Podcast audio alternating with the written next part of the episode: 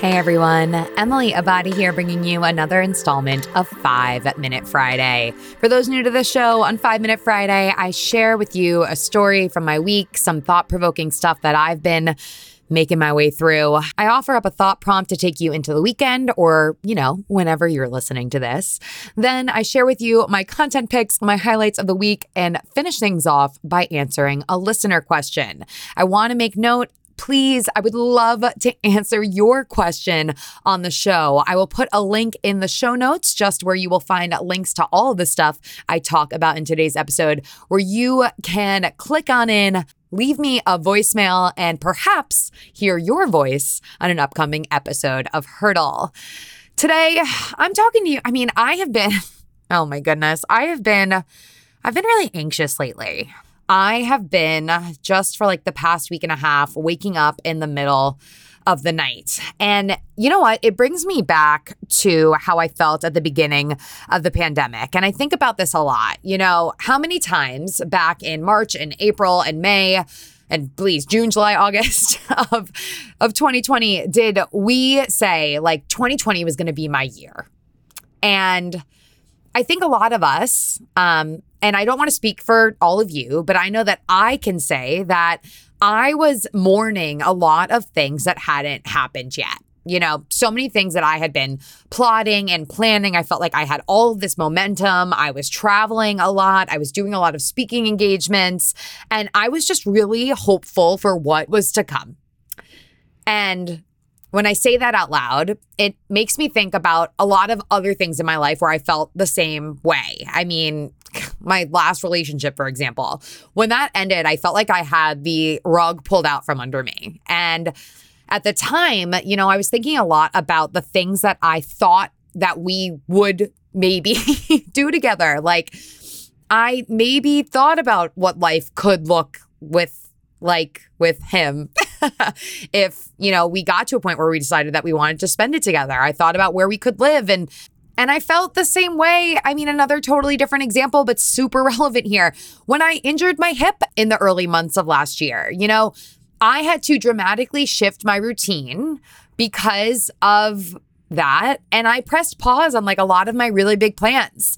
And just like with the pandemic and just like in my personal life, I was so focused at that time, for a bit anyway, about the things that I wouldn't be able to do because of what I was going through. And it's not that it's not understandable, right? Thinking about the things that won't happen because of something that you didn't plan for or something that is frustrating, a hurdle moment. But I encourage you to ask yourself something. And this is something that Trent Shelton and I talked about in his episode last week. Can you flip the script? Can you flip the perspective? Instead of thinking about the negative things that will happen as a result of this hurdle moment, think about the doors that can open. Think about what you have the opportunity to do now that maybe you wouldn't have done before. You know, back to that injury example, when I think about the things that I did instead of running during that time, it was a lot of things that I had been putting off that I wanted to make time for. I finally took an Italian class. I finally invested more time in my relationship with my parents. I set aside time to figure out how to engage with this community. I started releasing three episodes a week. I came out with a newsletter. I created hurdle sessions. Like, I did so much. And at the time, you know, I was so mad, but reflecting on that now, if I had, instead of wasting that energy on being angry and, oh man, like how much better would I have felt, right?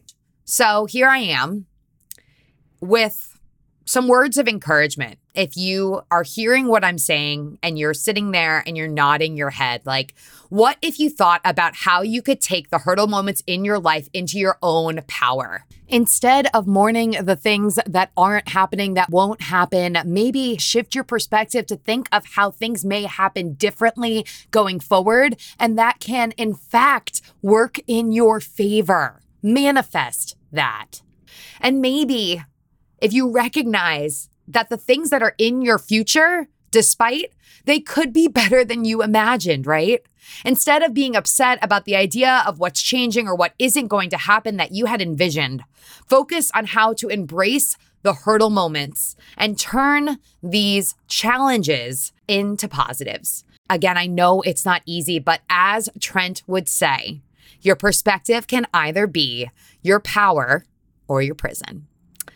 Quick shout out to a hurdler, Jen, who is dealing with a potential stress fracture right now. I felt like today's episode was actually super relevant to her. She tagged me in the lace up on Instagram yesterday saying that she's looking at wearing a boot as an opportunity. That is what I'm talking about. Prompt for the week. When was the last time you looked at a hurdle moment with a positive lens? What did you learn from that experience? Again, when was the last time that you looked at a real hurdle moment through a positive lens? And what did you learn from that experience? Highlights of the week, links to all of this are in the show notes.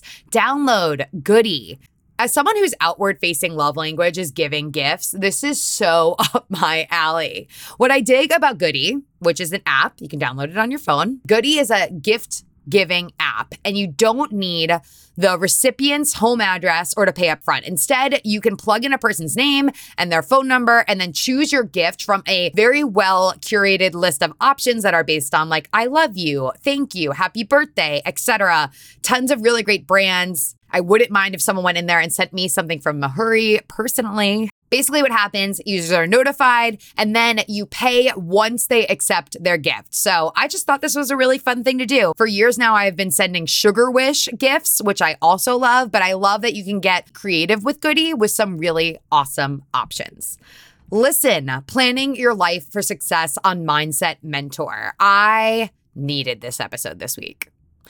I feel as though I've been a little bit on autopilot. So taking the host, Rob Dial's advice to do inventory of my day-to-day routine was super useful.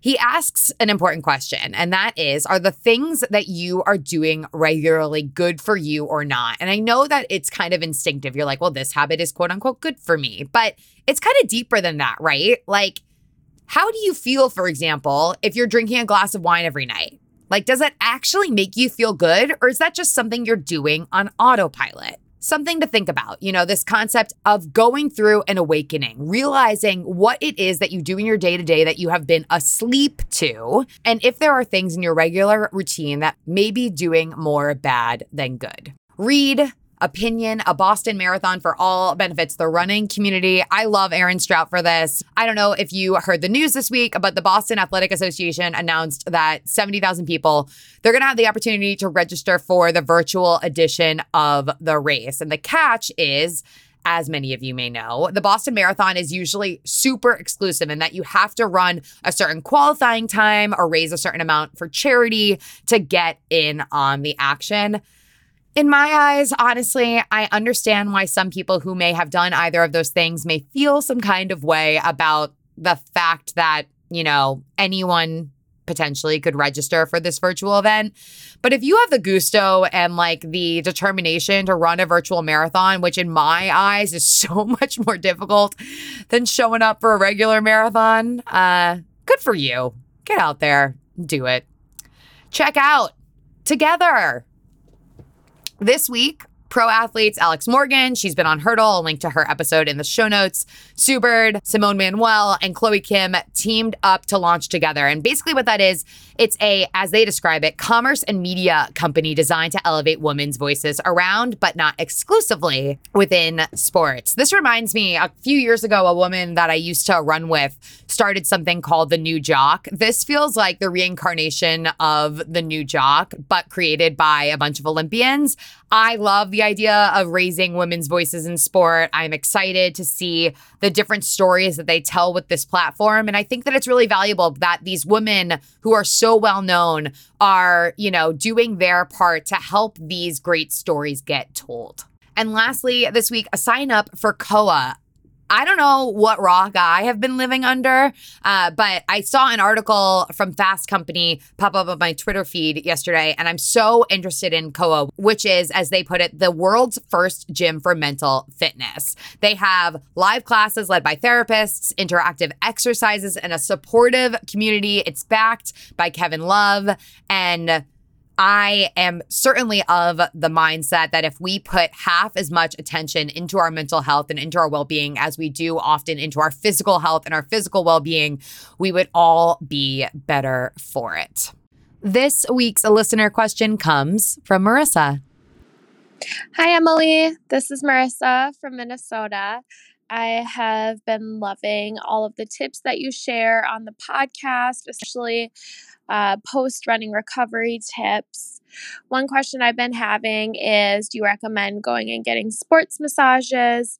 And if so, how often do you typically get one for yourself? Thank you. Oh man, Melissa, I... I have a confession. I'm not good at getting regular sports massages, especially, oh my goodness, I have not stepped foot near one uh, since the beginning of the pandemic. But what I will say is, yes, they can be a really important tool if you want to take care of your body. However, I have sort of done what I can to throw some great things in my toolbox that I use at home. So at home, I have everything from a My High sauna blanket to Theraguns, Hypervolts, Normatec compression boots, Epsom salt to make Epsom salt baths. Like, I have so much stuff here. So literally my cute little apartment is like my at-home recovery studio. The moral to the story in this rambling, really, is that if you have the means and feel safe to do it, sports massages can be a really great tool for you because it's so important to prioritize recovery like we are prioritizing the activity. If you recover well, you will perform better. So, especially the perk to physical massage, getting into those quote unquote knots, working on the fascia, helping give your muscles the T L C they need to encourage blood flow and, of course, better recovery. So are they a great tool? Yes. How regularly should you be getting them? Hey, that's up to you. If you have the means to get them regularly, once a month, once every other week, once a quarter, whatever works, you know? But there are plenty of things that you can use on your own at home. I will link to those in the show notes that may be able to give you some of the same perks. That's it for this week. As always, I love you guys. So appreciative of you. I would love it if you can do me this one favor this week. What I would adore is if you could share this podcast with a friend who does not listen to Hurdle yet. You don't need to tag me on social media, although if you do, it would mean the world. So I could share that with more hurdlers, more potential listeners. If you could share it, it would just... it would be the best. So thank you. Make sure you're following Hurdle and staying up to date with the show over on Instagram at Hurdle Podcast, and that you are subscribed to the weekly Hurdle newsletter. Another hurdle conquered. Catch you guys next time.